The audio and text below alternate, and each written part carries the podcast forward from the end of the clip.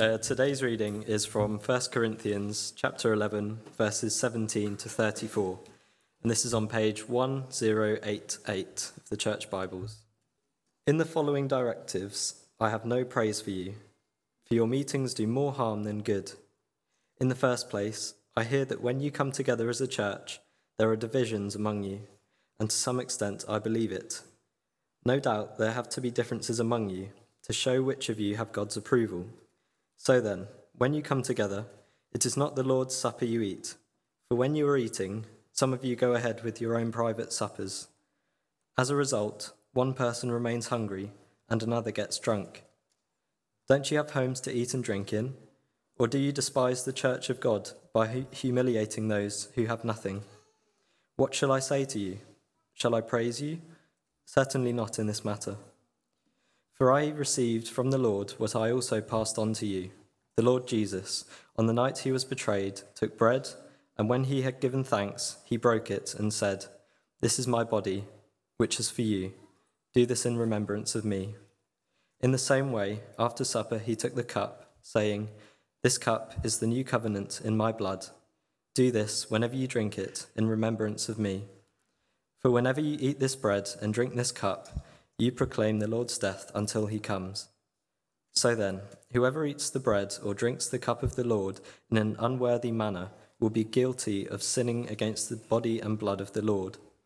Everyone ought to examine themselves before they eat of the bread and drink of the cup. For those who eat and drink without discerning the body of Christ eat and drink judgment on themselves. That is why many among you are weak and ill, and a number of you have fallen asleep. But if we were more discerning with regard to ourselves, we would not come under such judgment. Nevertheless, when we are judged in this way by the Lord, we are being disciplined, so that we will not be finally condemned with the world. So then, my brothers and sisters, when you gather to eat, you should all eat together. Those who are hungry should eat something at home, so that when you meet together, it may not result in judgment. And when I come, I will give further instructions. This is the word of the Lord.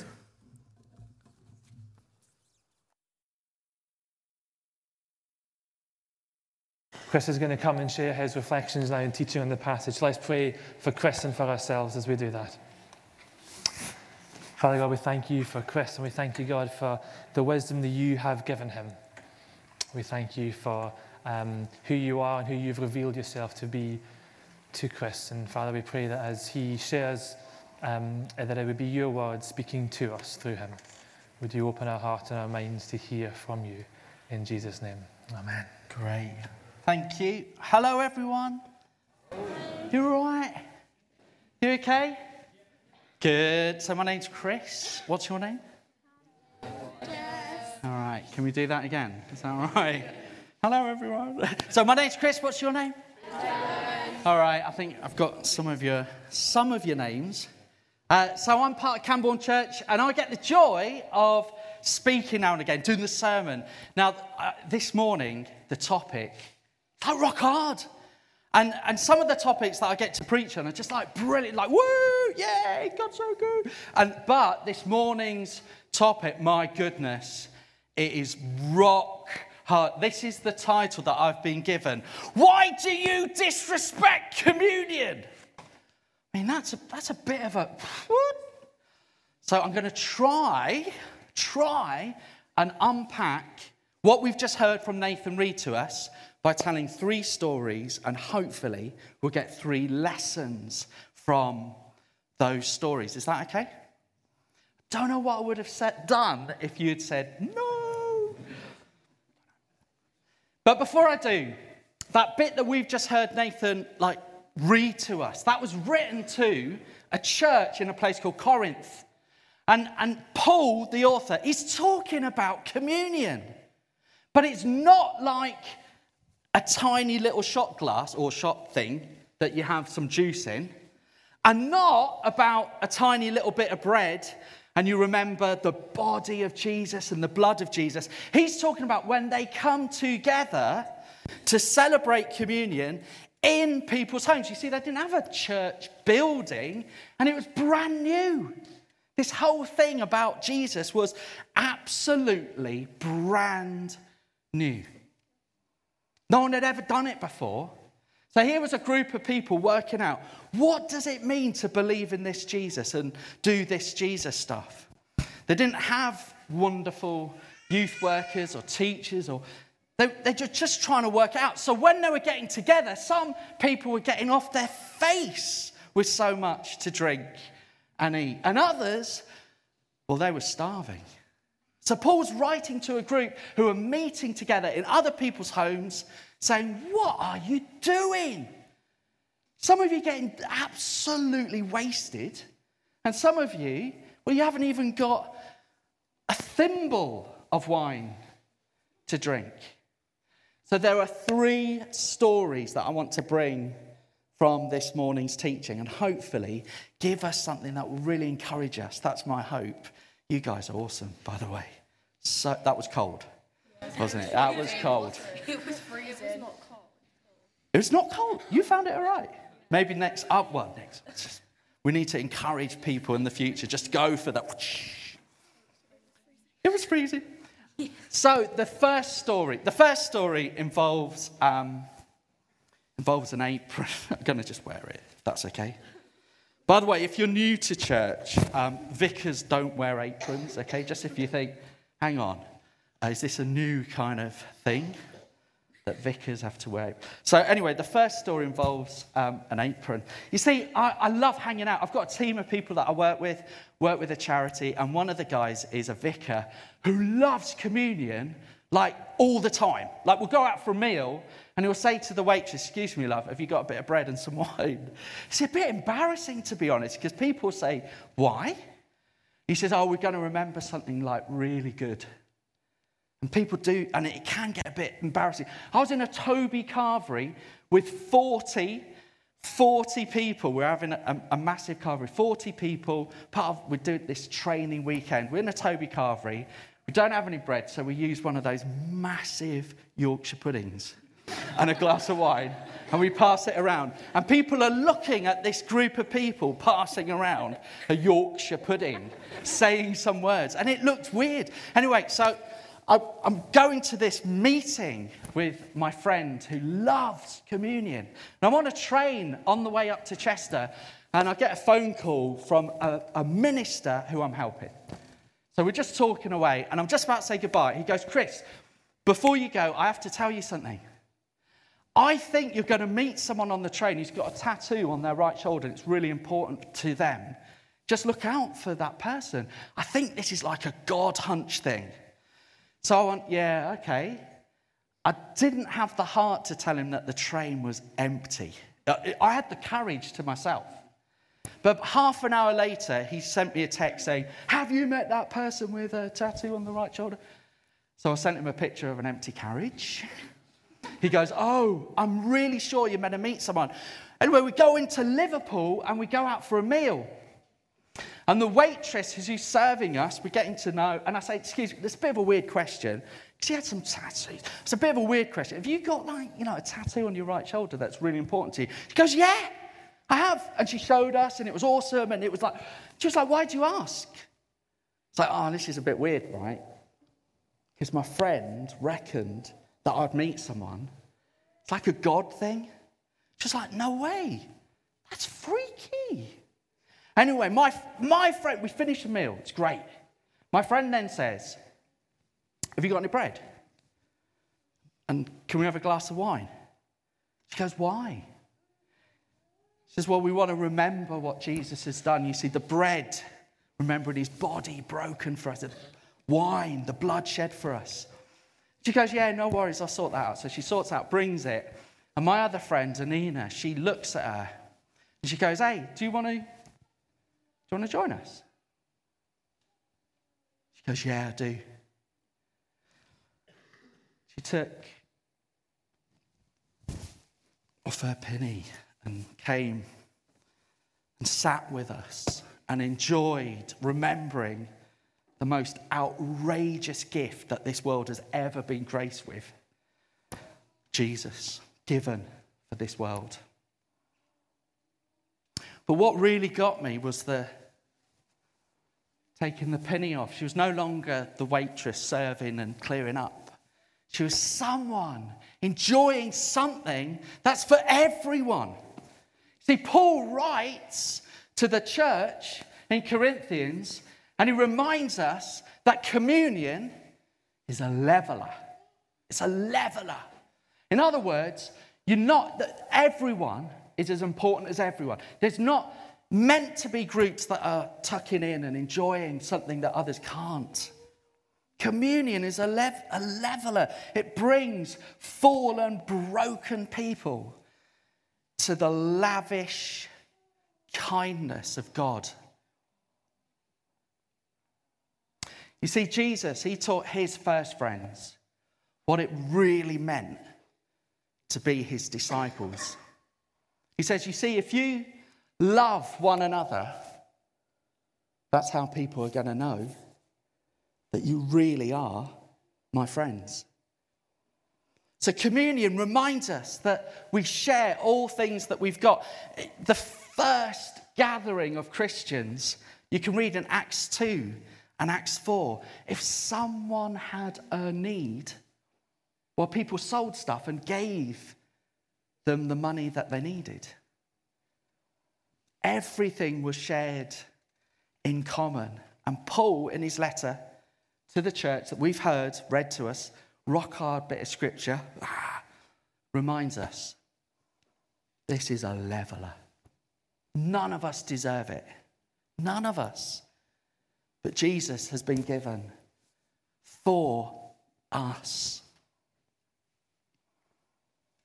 Second story. This is also from a pub. I don't always hang out in pubs, well, most of the time. But this is a story from a pub, and it's, it's from a harvester.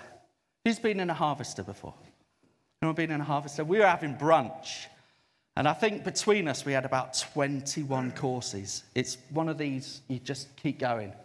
I had fruit salad for breakfast, followed by like an egg butty. It was one of those brunches. We were full. We had the place to ourselves as well until two young ladies turned up and sat near us. And I turned and looked at these two young ladies, and I had something like on my heart and my mind. it was really weird.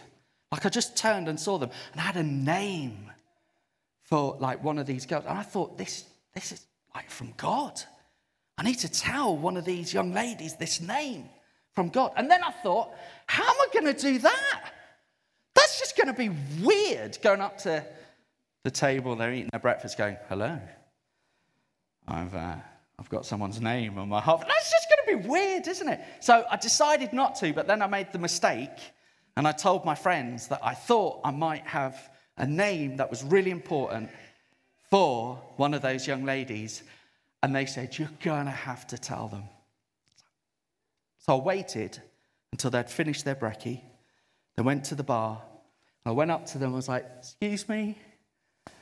Sorry to interrupt. I'm a Baptist minister, a bit like being a vicar. I said, and I've like got someone's name on my heart for you. And she looked at me. She went, You what? I was like, yeah, It's a little bit weird, but I've got someone's name that I need to tell you. It's like on my heart. I just need to tell you this name. She goes, Yeah, go on then. I said, Well, the name, it's Michael. She went,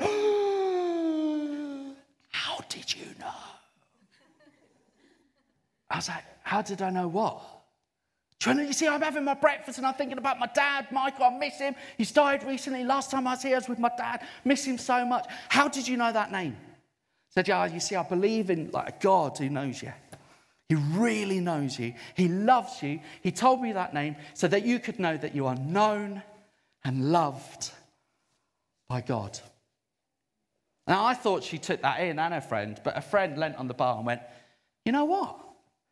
We need to get down that psychic fair. I said, No, no, you don't. I'm not psychic. You don't need any psychic but This is about God loving you, knowing you inside and out. He told me that name so that you can know that. She started to cry. She was so touched by it. She, she was properly crying. Gave me a massive hug, said thank you, and off they went. And I went and sat down with my mates and carried on, I think, on my ninth course of breakfast. And then the waitress came up to me. She went, Excuse me, you made that young lady cry. I was like, Yeah. Did she tell you why? She went, Yeah, she did. She did this. She went, And I, I've got like goosebumps all over me. She went, Can you pray for me? I said, Yeah, I'd love to. What's up? She just poured out her heart about her grandkids. Just so much heartache. Poured out her heart about her kids. Just mess upon mess. Before I could even say the most simple prayer, she spoke some words, and it was if God had spoken at that moment. She said, You know what? People like us need people like you.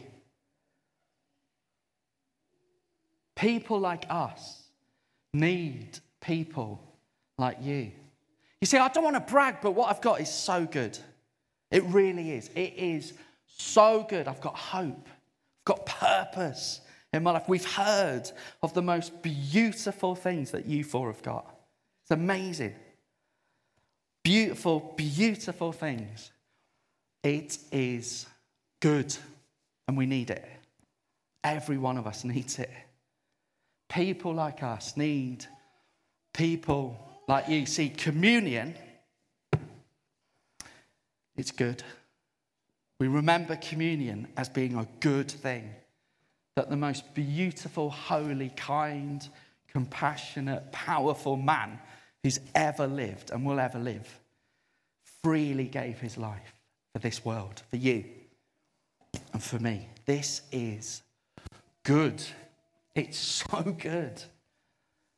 Let us not disrespect communion, forgetting how good this is.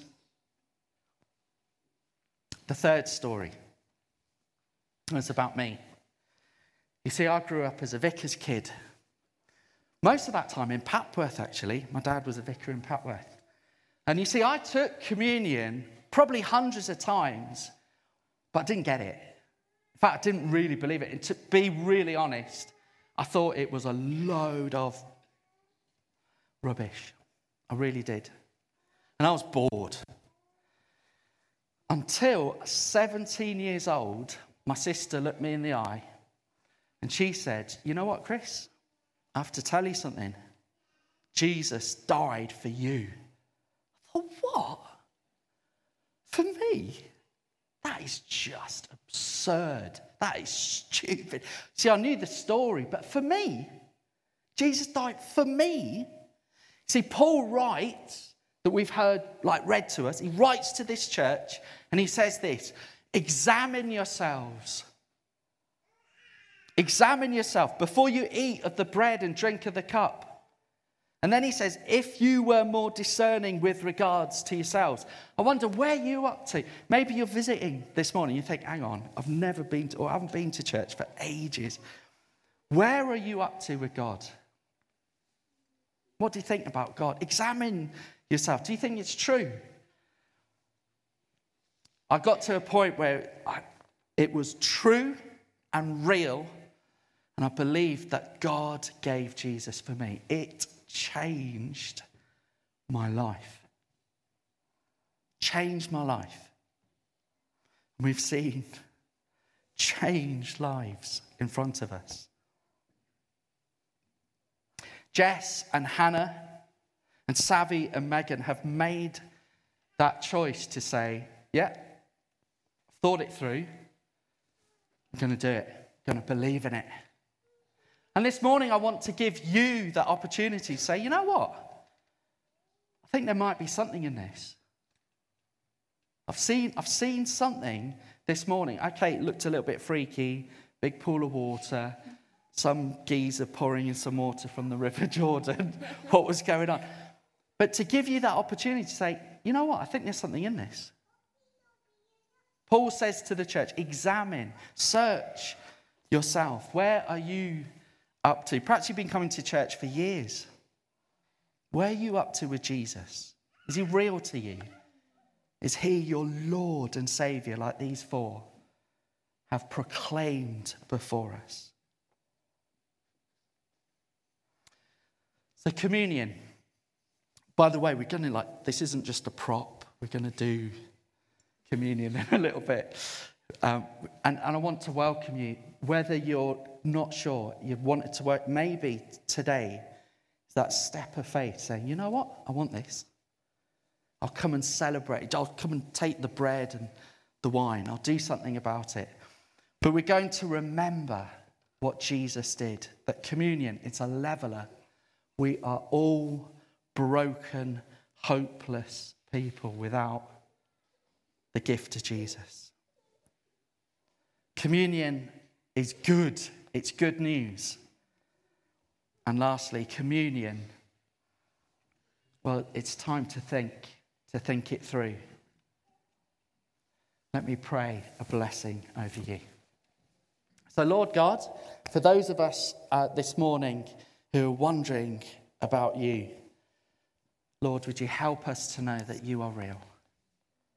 Come, Holy Spirit, pour upon us and remind us that, that we are loved people. Remind us that we are known by you. Remind us that we can enjoy remembering what Jesus has done, each one of us. Thank you for the challenge of these four young ladies who have been so brave before us to do something new and to show what you have done inside them. Bless us, Lord. In Jesus' name, amen.